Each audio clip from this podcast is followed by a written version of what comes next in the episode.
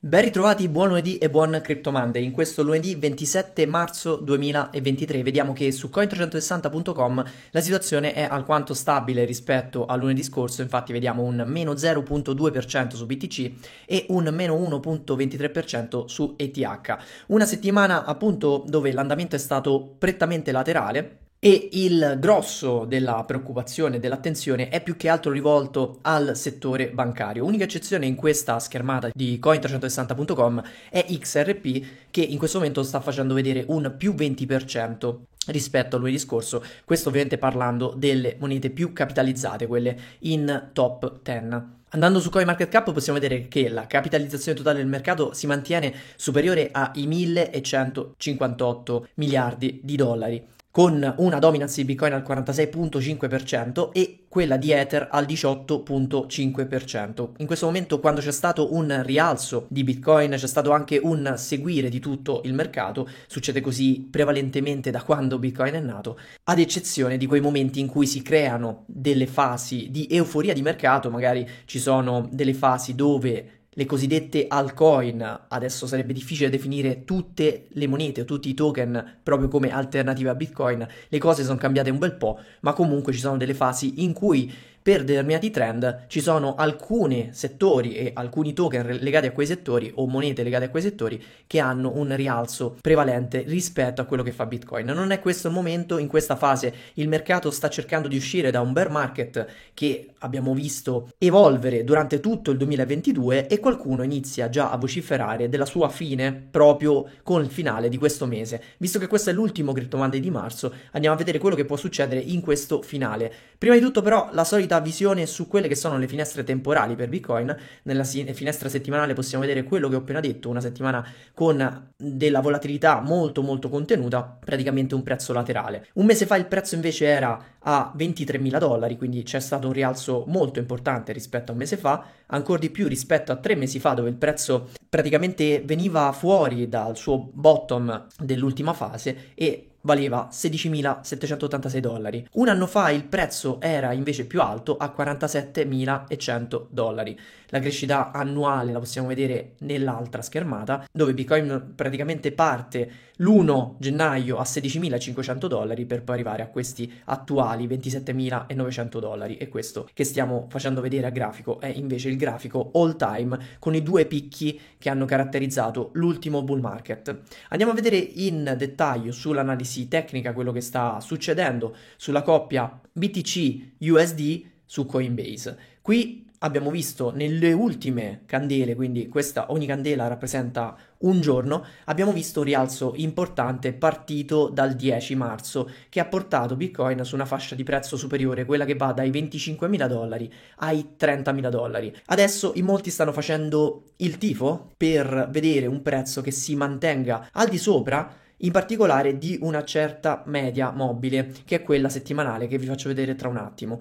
Rimanendo qui invece possiamo vedere che le medie mobili semplici giornaliere, quelle a 50 giorni e 200 giorni, sono in questo momento più in basso. Dopo il Golden Cross avvenuto il 6 febbraio c'è stata questa risalita del prezzo, cambiamento del trend evidente e un supporto dato proprio da questa media mobile, quella, quella, che ho colorato in verde, quella a 200, che al momento fa vedere un supporto a 20.200 dollari, che potrebbe essere considerato il nostro bottom relativo. Mentre invece se volessimo trovare una resistenza, un, scusate, un supporto al prezzo più vicino al prezzo attuale, potrebbe essere quello dei 24.000 dollari. È qui che Bitcoin potrebbe ritestare questo suo andamento a rialzo. Mentre invece la resistenza, come vediamo, è quella di una cifra tonda come i 30.000 dollari, che è il prossimo target target per tutti i tori, per tutti i bulls. Se dovessimo andare a guardare invece quella che è Appunto la visione con candele settimanali è importante per molti analisti che il prezzo possa chiudere sopra a questa media mobile, quindi sopra un prezzo di 25.500 dollari. Lo vediamo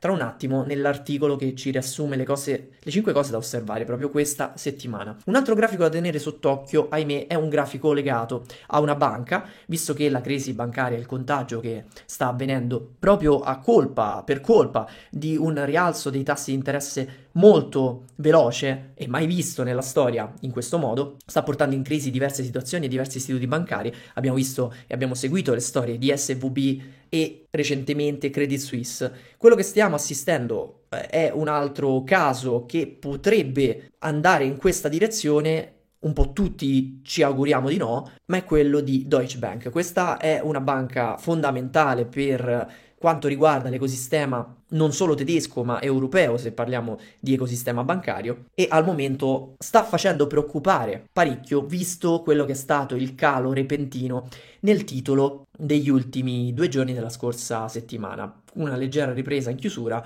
e tutti hanno gli occhi puntati sull'apertura di questa settimana, quindi è un grafico da tenere sott'occhio. Deutsche Bank che spesso è stata associata a quel gruppo di banche con una situazione, soprattutto un'esposizione a titoli non proprio virtuosi, molto molto elevata. Se dovessimo invece tornare su Bitcoin, dovremmo bu- buttare un occhio a quella che è la situazione on-chain, andando a vedere quello che è le- il bilancio di tutte le monete su tutti i vari exchange centralizzati e andando a vedere la sua percentuale andremo a vedere che c'è stato nuovamente un calo dopo un rialzo portato anche dal prezzo che aveva fatto rivedere nuovamente il 12% di tutto il circolante depositato su exchange, c'è di nuovo un calo e si torna all'11.9%, che comunque è una cifra molto molto importante, come andremo a vedere tra un attimo, sta preparando quelle che sono le basi per il cosiddetto supply shock. È un po' che parlo di questo, forse qualcuno si aspettava un effetto dato dal supply shock come se fosse un qualcosa che dovesse esplodere nel giro di qualche giorno o qualche settimana,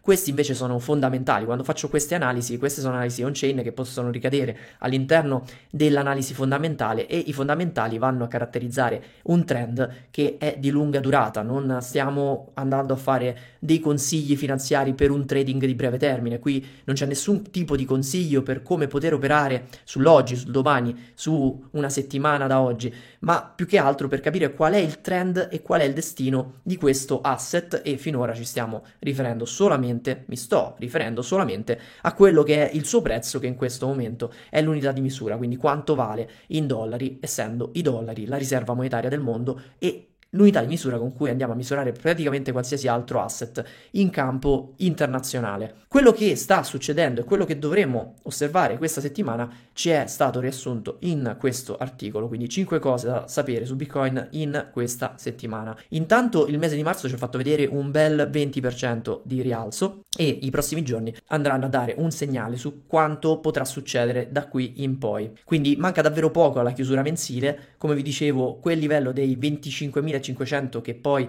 ci va a rappresentare la media settimanale semplice, quindi quella che abbiamo visto un attimo fa, è un livello molto importante per il quale effettivamente il trend potrebbe indicare la fine di un bear market. Questo secondo molti analisti. Quello che dobbiamo osservare sicuramente sono invece i dati che vengono dall'economia e da quello che le banche centrali soprattutto hanno deciso di fare per quanto riguarda le politiche monetarie. Perché è qui che si caratterizza i mercati, è qui che si caratterizza il potere di acquisto e il sentiment delle persone e quindi del mercato. Abbiamo visto settimana scorsa l'ennesima decisione da parte della Federal Reserve di innalzare ulteriormente i tassi di interesse di 25 punti base, quindi un 0,25%, e questo è stato un qualcosa che da una parte ha sorpreso, dall'altra sembrerebbe essere stata la scelta diciamo media tra due opzioni, quella di non alzare più i tassi di interesse, quindi interrompere l'innalzamento dei tassi di interesse, proprio perché la situazione si sta facendo critica per molte banche, abbiamo appunto citato già Credit Suisse, quello che è successo, e SVB,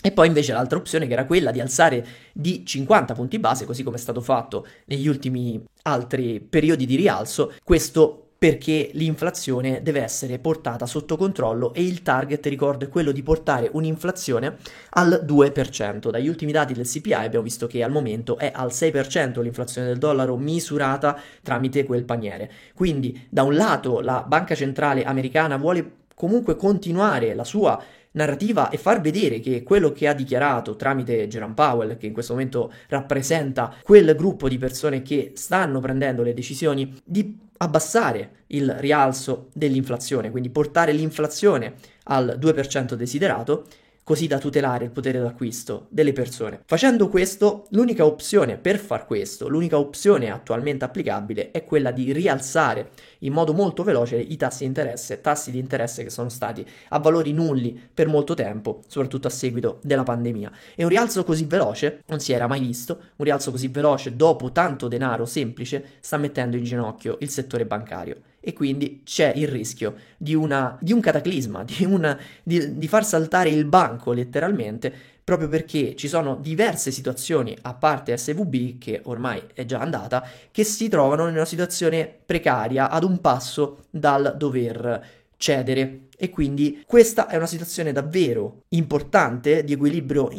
precario per cui tutti i mercati sono dipendenti, da cui dipende praticamente la sorte di tutti i mercati. Quindi ha poco senso parlare di altro in questo momento e ha ancora meno senso probabilmente fare troppa analisi tecnica, visto che qualsiasi situazione in arrivo da questo punto di vista andrebbe a caratterizzare sia l'umore che il prezzo di quasi tutti gli asset. Questo è un grande riassunto. Vediamo quello che anche i dati, che sono i dati che possono arrivare in questa settimana, perché oltre al famoso CPI, il Consumer Price Index, con, con il quale praticamente abbiamo un termometro sull'inflazione, dovremmo anche vedere quello che è il PCE come index, ossia Personal Consumption Expenditures, che ci va a dare anche un'indicazione su quella che è l'inflazione. Il dato atteso è quello del più 4.4%, il precedente il 4.7%, quindi ci si aspetta un ribasso proprio perché le politiche monetarie stanno forzando la mano per abbassare questi dati. Intanto una, una notizia dell'ultima ora ci riporta un dato secondo me molto interessante, ossia la SVB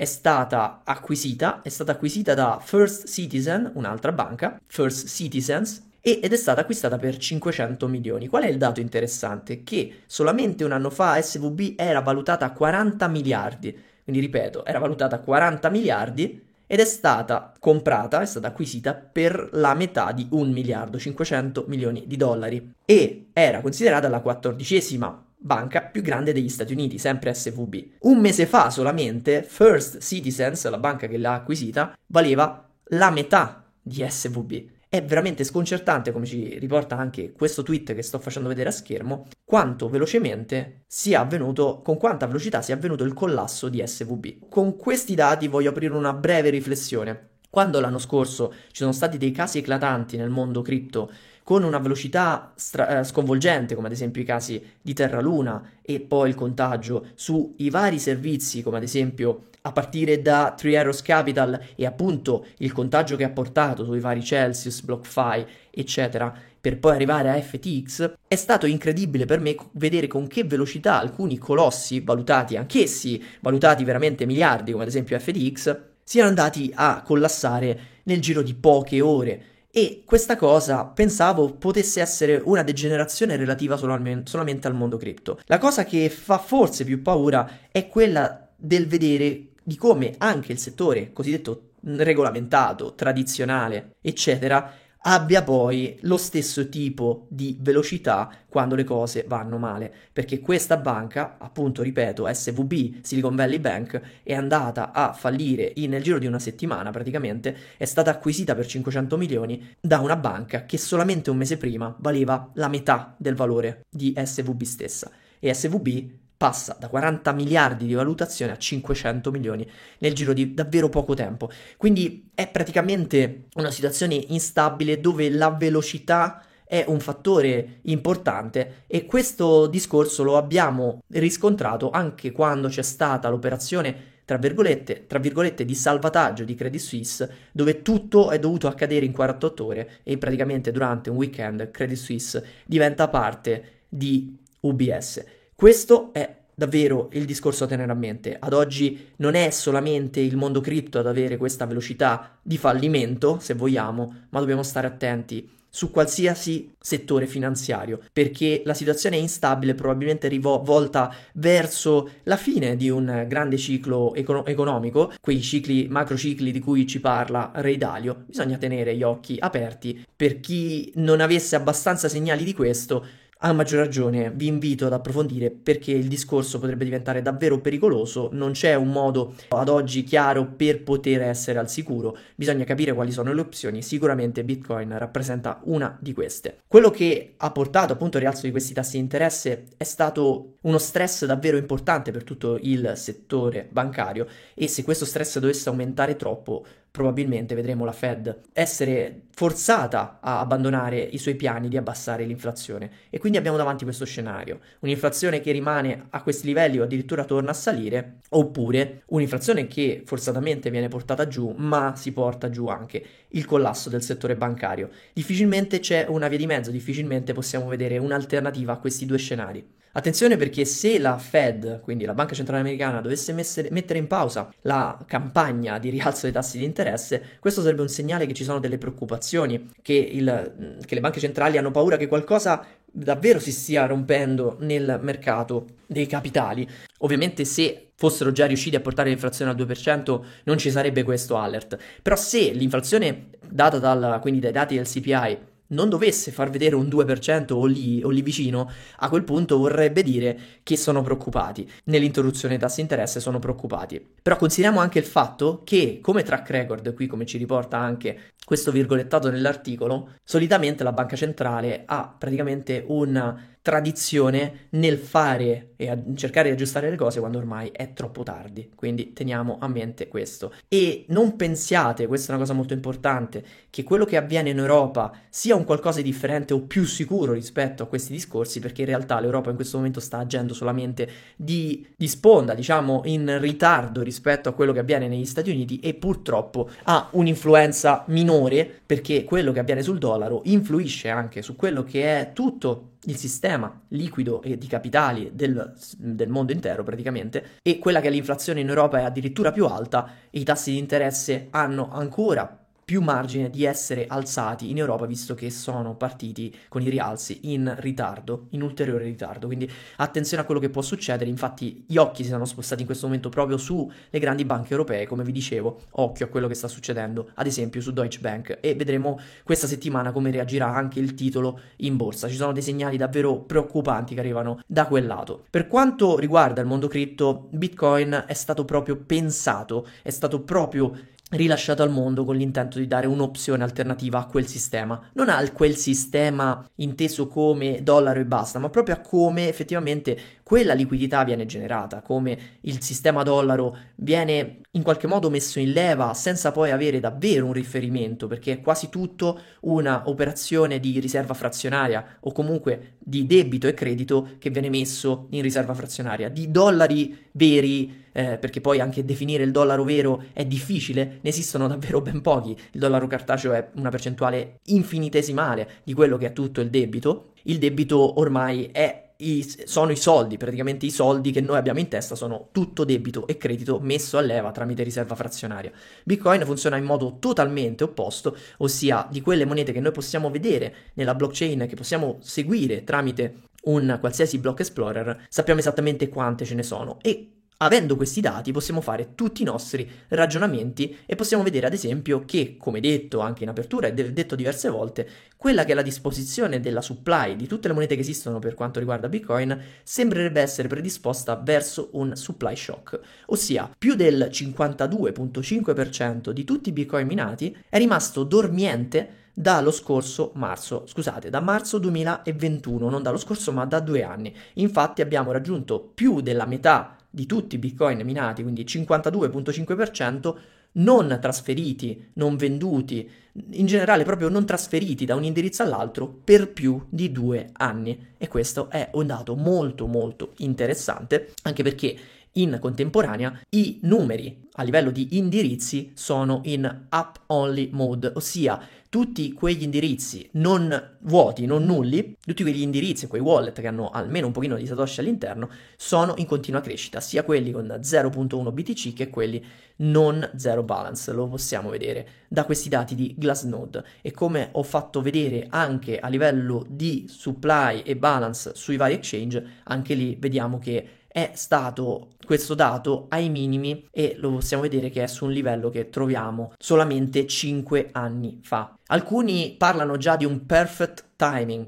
Infatti, quello che sta succedendo, se dovessimo proprio andare a vedere i cicli passati, è molto molto simile. Allora, eh, qui voglio fare un disclaimer: attenzione a valutare quella che è l'andamento ciclico, quello che è l'andamento ciclico di Bitcoin, pensando che visto che alcune cose si stanno ripetendo come abbiamo visto in passato, possiamo farne una previsione sul futuro e quindi possiamo dire che in tot giorni ci sarà nuovamente un all time high e a tot distanza dall'alving vedremo nuovamente Bitcoin ai massimi. Perché? Perché nonostante queste cose effettivamente si stiano ripetendo in un modo spaventosamente simile a quello che è avvenuto in passato, quello che sta avvenendo a livello di notizie, di fondamentali in questo periodo storico è un inedito non abbiamo mai visto una situazione così preoccupante a livello di settore bancario. Quando dico mai, mi riferisco proprio a mai in assoluto nella storia dell'uomo. Non dovremmo neanche paragonare questa situazione a, non so, il 1929, perché un tale ammontare di debito e di influenza per una sola banca centrale, mi riferisco alla Federal Reserve, con la creazione di una moneta come il dollaro non si era mai vista così in tutta la storia e quindi quello che stiamo vivendo e il potenziale passaggio anche a delle monete digitali emesse da banche centrali, quindi le CBDC, Central Bank Digital Currencies, potrebbero essere un qualcosa ovviamente di nuovo, inedito, che cambierebbe nuovamente la storia e eh, capire se questo sarà in positivo o negativo sta a noi in base alle conoscenze che abbiamo. Effettivamente la cosa in- interessante, se proprio vogliamo strapparci un sorriso, visto che probabilmente facciamo tutti un pochino il tifo per Bitcoin, è quello di vedere che mancano 390 giorni al prossimo halving, che arriverà a maggio del 2024, e solitamente il bottom ha fatto vedere dei periodi simili, in fasi simili se dovessimo prendere come riferimento i vari halving, e da qui c'è già chi riesce praticamente a calcolare quando sarà, ci sarà il prossimo bull market, quindi la prossima bull run per Bitcoin che porterà su tutto il mercato, e quando arriverà il suo top. E appunto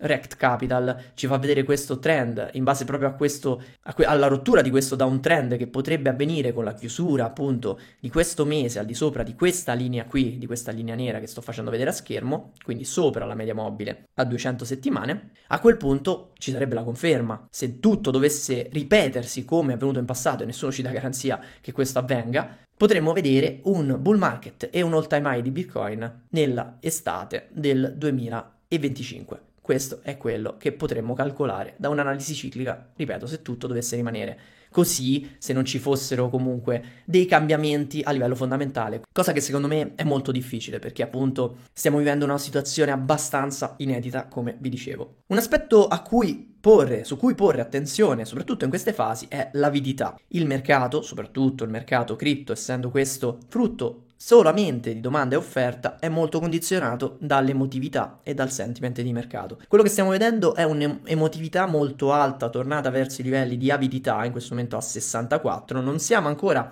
a livelli di estrema avidità. Io vi consiglierei di andare a vedere uno storico, questo sì, di quello che succede quando il grafico arriva su livelli di avidità molto alti. Solitamente, quando ci sono stati picchi di avidità, si è arrivati in fasi dove il mercato poi a seguito è andato a correggere. Mentre invece quando c'è stata tanta tanta paura, se andiamo a vedere un back testing, quindi dovessimo andare a vedere quello che è successo confrontando quei momenti emotivi con il passato, sono stati i mo- migliori momenti per accumulare. In questa fase, quindi, se dovessimo seguire questo grafico, non è un momento buono quando la- le persone sono in tanta euforia, dobbiamo porre più attenzione paradossalmente rispetto a quando c'è paura. E questo è solitamente invece l'inverso di quello che fanno le masse. Ovviamente, altrimenti il grafico non sarebbe così, quel sentimento non, non sarebbe così. Andiamo sulle notizie di natura fondamentale, anche perché continuano ovviamente quelle pratiche di regolamentazione a, attorno al settore, proprio a seguito di quello che è successo lo scorso anno, ma continua in un modo abbastanza incomprensibile in alcuni casi come ad esempio il caso che si sta aprendo attorno a Coinbase e allo staking Coinbase, che offre come servizio Coinbase. Infatti, per riassumere il discorso, la Security Exchange Commission va ad accusare Coinbase di offrire un servizio che espone gli utenti praticamente a delle securities non registrate, e qui si riferisce prevalentemente a Coinbase Hearn. Brian Armstrong va comunque a comunicare pubblicamente che sono stati notificati di queste cose e ci dice parafrasandolo, che però sembrerebbe come avere un arbitro che non sa le regole del gioco, in quanto comunque loro hanno fatto tutto un processo anche per fare l'IPO, quindi per essere quotati in borsa e alcuni servizi erano già stati spiegati, erano già stati resi noti prima ancora di quel processo a tutti i vari organi regolamentativi di vigilanza. E tuttora, quando gli si addita appunto alcune problematiche a riguardo di questi, effettivamente non si hanno delle risposte chiare quando si chiedono delle informazioni. C'è un malinteso su come fun- alcuni cripto- prodotti cripto funzionano,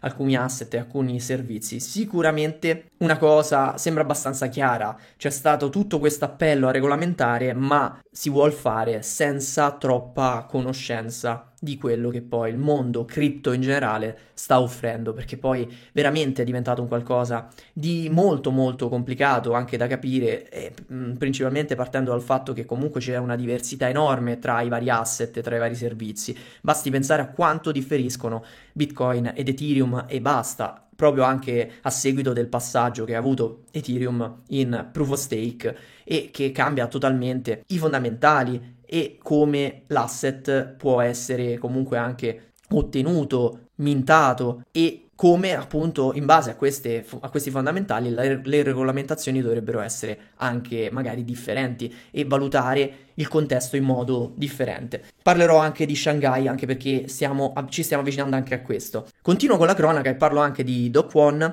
in quanto è arrivata questa notizia che il CEO di Terraform Labs, considerato praticamente il tra virgolette capo di Terra Luna, ossia il fondatore di tutto il progetto, e il punto di riferimento da questo punto di vista, è stato arrestato in Montenegro a quanto pare perché andava, stava viaggiando con dei documenti falsi. Questo è il motivo dell'arresto. Poi sono arrivate diverse altre accuse che arrivano anche, ad esempio, dagli Stati Uniti a New York. I capi di accusa sono praticamente otto che vanno ad includere diversi aspetti. Principalmente lui viaggiava con documenti falsi perché gli era stato revocato il passaporto dalla Corea, dalla Sud Corea, il 20 ottobre dopo dopo che gli era stato chiesto praticamente di rilasciarlo il 6 ottobre, lui non l'aveva fatto. E avendo creato dei documenti falsi, così si legge, in Costa Rica, questo è stato il motivo del suo blocco e con la scusa sono poi arrivati appunto tutti gli altri capi d'accusa che riguardano anche la manipolazione del mercato in generale dopo le affermazioni di Do Kwon stesso in cui si diceva che UST poteva tenere il PEG con il dollaro cosa che poi evidentemente non è potuta accadere, non è, cosa che non è accaduta. Questo purtroppo ha anche un impatto su quello che è il nuovo ecosistema Terra-Luna con Terra-Luna Classic, Luna C, che ha visto un impatto negativo anche nel controvalore dopo queste notizie qui. Una notizia rilevante arriva dal mondo Mastercard in quanto nella zona APAC, quindi tutta quella zona Asia Pacific, quella regione lì, sembrerebbe essere stata abilitato, sembrerebbe essere stato dato il via libera ad poter utilizzare un wallet in particolare che si chiama Stables con carte di credito Mastercard che utilizzano direttamente stablecoin. Infatti solitamente che cosa succede quando ci sono delle carte cripto, magari anche su circuito Mastercard, queste carte cripto devono avere un, una sono carte di debito, quindi praticamente hanno un portafoglio collegato, si converte all'interno dell'app le stablecoin nel controvalore in euro, in dollari e poi la carta praticamente vede quel portafoglio lì. Invece questo è un esperimento per lanciare una un wallet digitale su stablecoin, in particolare su USDC, dove si può pagare direttamente in tutti i circuiti che offrono come provider Mastercard. Quindi è un qualcosa che va a eliminare un ulteriore passaggio. Notizia interessante. In più arriva la notizia settimana scorsa dove su Telegram nasce, viene aggiunto un wallet bot che consente di trasferire USDT tramite l'applicazione di Telegram USDT su Tron. Ho ancora avuto poco modo di sperimentare questa feature, comunque sembrerebbe già attivo. Andando proprio su at wallet all'interno di Telegram c'è questo bot dove se si fa lo start si può vedere praticamente il proprio wallet con Bitcoin, Toncoin, USDT e si può fare deposito, prelievo e anche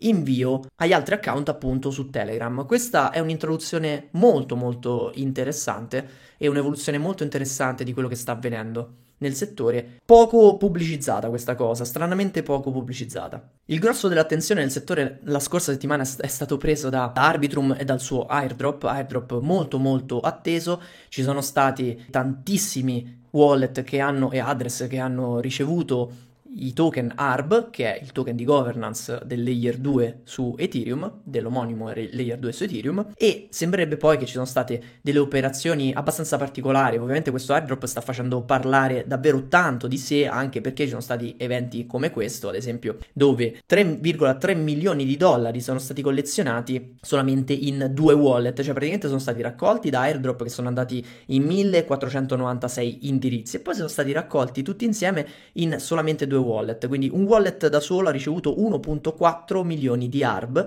e questi quindi sono stati già chiamati super, i due super airdrop hunters. Questo mi fa venire in mente il nuovo servizio che poi è stato adesso lanciato da poco anche su Coinsquare che si chiama proprio Coindrop Hunters e richiama proprio questo discorso qui, visto che queste iniziative sono sempre più frequenti, ovviamente questo era uno degli eventi di airdrop più attesi in tutto il settore, magari poi su Arbitrum non sarà neanche l'ultimo che faranno a riguardo di Arb, se dovessimo guardare quello che hanno fatto su Optimism ci sono stati diversi round, se non conoscete CoinDrop appunto vi consiglio di buttare un occhio qui sul QR code che sto facendo vedere a schermo in quanto c'è un gruppo Telegram, tra l'altro il gruppo è ancora a ingresso gratuito fino a tutta la fine del mese di marzo, quindi siamo alla fine, e poi ad aprile inizierà l'operatività solamente per gli abbonati e c'è proprio l'intento di andare a testare tutte queste reti che ancora magari non hanno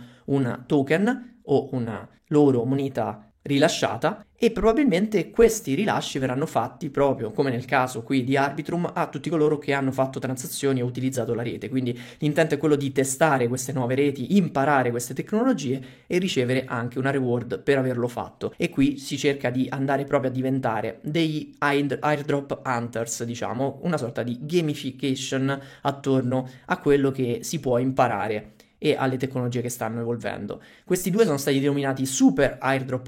Hunters. Ovviamente quando succedono queste cose è più facile pensare male, infatti molti hanno iniziato a scrivere che potrebbero essere membri del progetto stesso oppure che siano stati degli hacker o che comunque abbiano fatto qualcosa di non consentito. In ogni caso c'è anche chi pensa che dietro a, que- a questi address ci siano delle persone o anche più persone che abbiano speso molto tempo e molto capitale per proprio arrivare al farming di questi numeri e questo non lo possiamo escludere anche perché ci sono davvero delle, delle, delle community molto molto attive in tal senso e questo era uno degli airdrop più attesi ma non l'ultimo che vedremo. Tra l'altro, parlando di Coinsquare, ne approfitto anche perché, legato al discorso di iniziative lanciate, questo mercoledì, oltre alla solita live delle 18.30, ci sarà anche un webinar del tutto gratuito orientato agli sviluppatori sviluppatori. Infatti si vorrà fare una sessione proprio per fare una versione interattiva di live dedicata a tutti coloro che vogliono intraprendere il percorso da sviluppatori. Quindi se questa cosa ti può interessare, vuoi diventare una di quelle figure professionali più richieste dal mercato, questo webinar è per te. Il 29 marzo 2023, ore 21, sarà un qualcosa di pratico, quindi ci vorrà la partecipazione attiva delle persone. Per iscriversi lascio il riferimento direttamente in descrizione a questa URL. Era un qualcosa che ci era stato richiesto da diverso tempo e che finalmente siamo riusciti a mettere in piedi, un'occasione da non perdere. Altra notizia molto importante, per quella che è la mia opinione, è l'arrivo di una soluzione per istituzionali per fare lo staking su Ethereum. Infatti, in molti si domandano di come il mondo istituzionale possa poi davvero utilizzare tutto quello che sta nascendo in DeFi, in pochi si domandano proprio come questi possano accedere in primis agli asset di base, come ad esempio Ethereum, e magari utilizzare quelle funzionalità per convalida di transazioni, come ad esempio lo staking. Ecco, per questo motivo nasce Metamask Institutional, è da un po' che esiste, che esiste questo servizio offerto da Consensus e non è neanche l'ultimo. Tramite Metamask Institutional ci sarà un'interfaccia con la quale i vari operatori istituzionali potranno gestire i propri Ether quindi sia acquistarne che metterli in staking tramite quattro vendors al momento che sono Consensus, Staking, All Nodes, Backdaemon e Kiln. E praticamente questo gateway consentirà ai vari partner, ai vari player istituzionali di diventare validatori della rete di Ethereum. E questo è uno step davvero interessante che viene offerto. Anche perché siamo alle soglie della, dell'aggiornamento Shanghai che arriverà il 12 di aprile. Per questo motivo ho preparato, ho iniziato a preparare e a rilasciare una serie di video proprio in preparazione di questo evento che sono racchiusi in una playlist chiamata Ethereum Shanghai che potete trovare proprio direttamente sul mio canale e che linko ogni volta. Finora ho rilasciato un primo video introduttivo che è proprio una guida a questo aggiornamento, che cosa vuol dire, prelevo parziale, completo e come dobbiamo seguire questa cosa. Poi un secondo video in cui ho rilasciato un'intervista fatta a un membro dell'Ethereum Foundation, un terzo video in cui vado a analizzare il, f- il futuro e quindi a cercare di ipotizzare cosa può succedere dopo il rilascio di Shanghai anche a livello di economia della moneta Ether e quello che sarà poi l'impatto sulla DeFi, sta per arrivare un altro video che è dedicato all'evoluzione dei provider del settore, proprio questi provider di cui ho parlato un attimo fa come Metamask Institutional. In particolare vado a parlare di Lido in questo video che rilascio e la sua versione 2, come Lido vuole evolvere anche per evitare quei rischi di centralizzazione che sta portando sull'ecosistema. Quindi un video che vi consiglio comunque di vedere è la prima parte di un video diviso in due o tre parti che andrà ad analizzare tutti i vari liquid staking providers. Questo uscirà mercoledì, infatti questa playlist vedrà un nuovo video ogni mercoledì fino al rilascio di Shanghai e oltre. Ma non finiscono qui le cose in arrivo, anzi oggi, proprio il 27 marzo 2023, è atteso un rilascio tecnologico importantissimo. Sto parlando della soluzione ZK EVM, quindi Zero Knowledge Ethereum Virtual Machine rilasciata da Polygon e questo potrebbe essere un game changer per l'intero se- settore. Non è l'unica soluzione di scalabilità layer 2 basata su Zero Knowledge, in quanto ne è stata già rilasciata una la scorsa settimana in mainnet ad opera di ZK Sync e questa è chiamata ZK Sync Era, dove sono già stati inclusi delle applicazioni decentralizzate quali Uniswap, Sushi, Maker e Curve. Questa è la prima Ethereum Virtual Machine compatibile con ZK Rollup a essere lanciata in mainnet. L'unica cosa è che hanno lanciato con una versione ibrida dove in parte sono comunque ancora centralizzati e vogliono cercare di mantenere questa prima parte di centralizzazione per questioni di sicurezza, quando poi le cose inizieranno ad andare bene, ad essere testate di più, pian piano diventeranno fully decentralized, quindi completamente decentralizzati. Questo probabilmente anche per competere in questa corsa di rilasci ed essere, tra virgolette, anche i primi ad arrivare su, sul mercato. Non a caso, secondo me,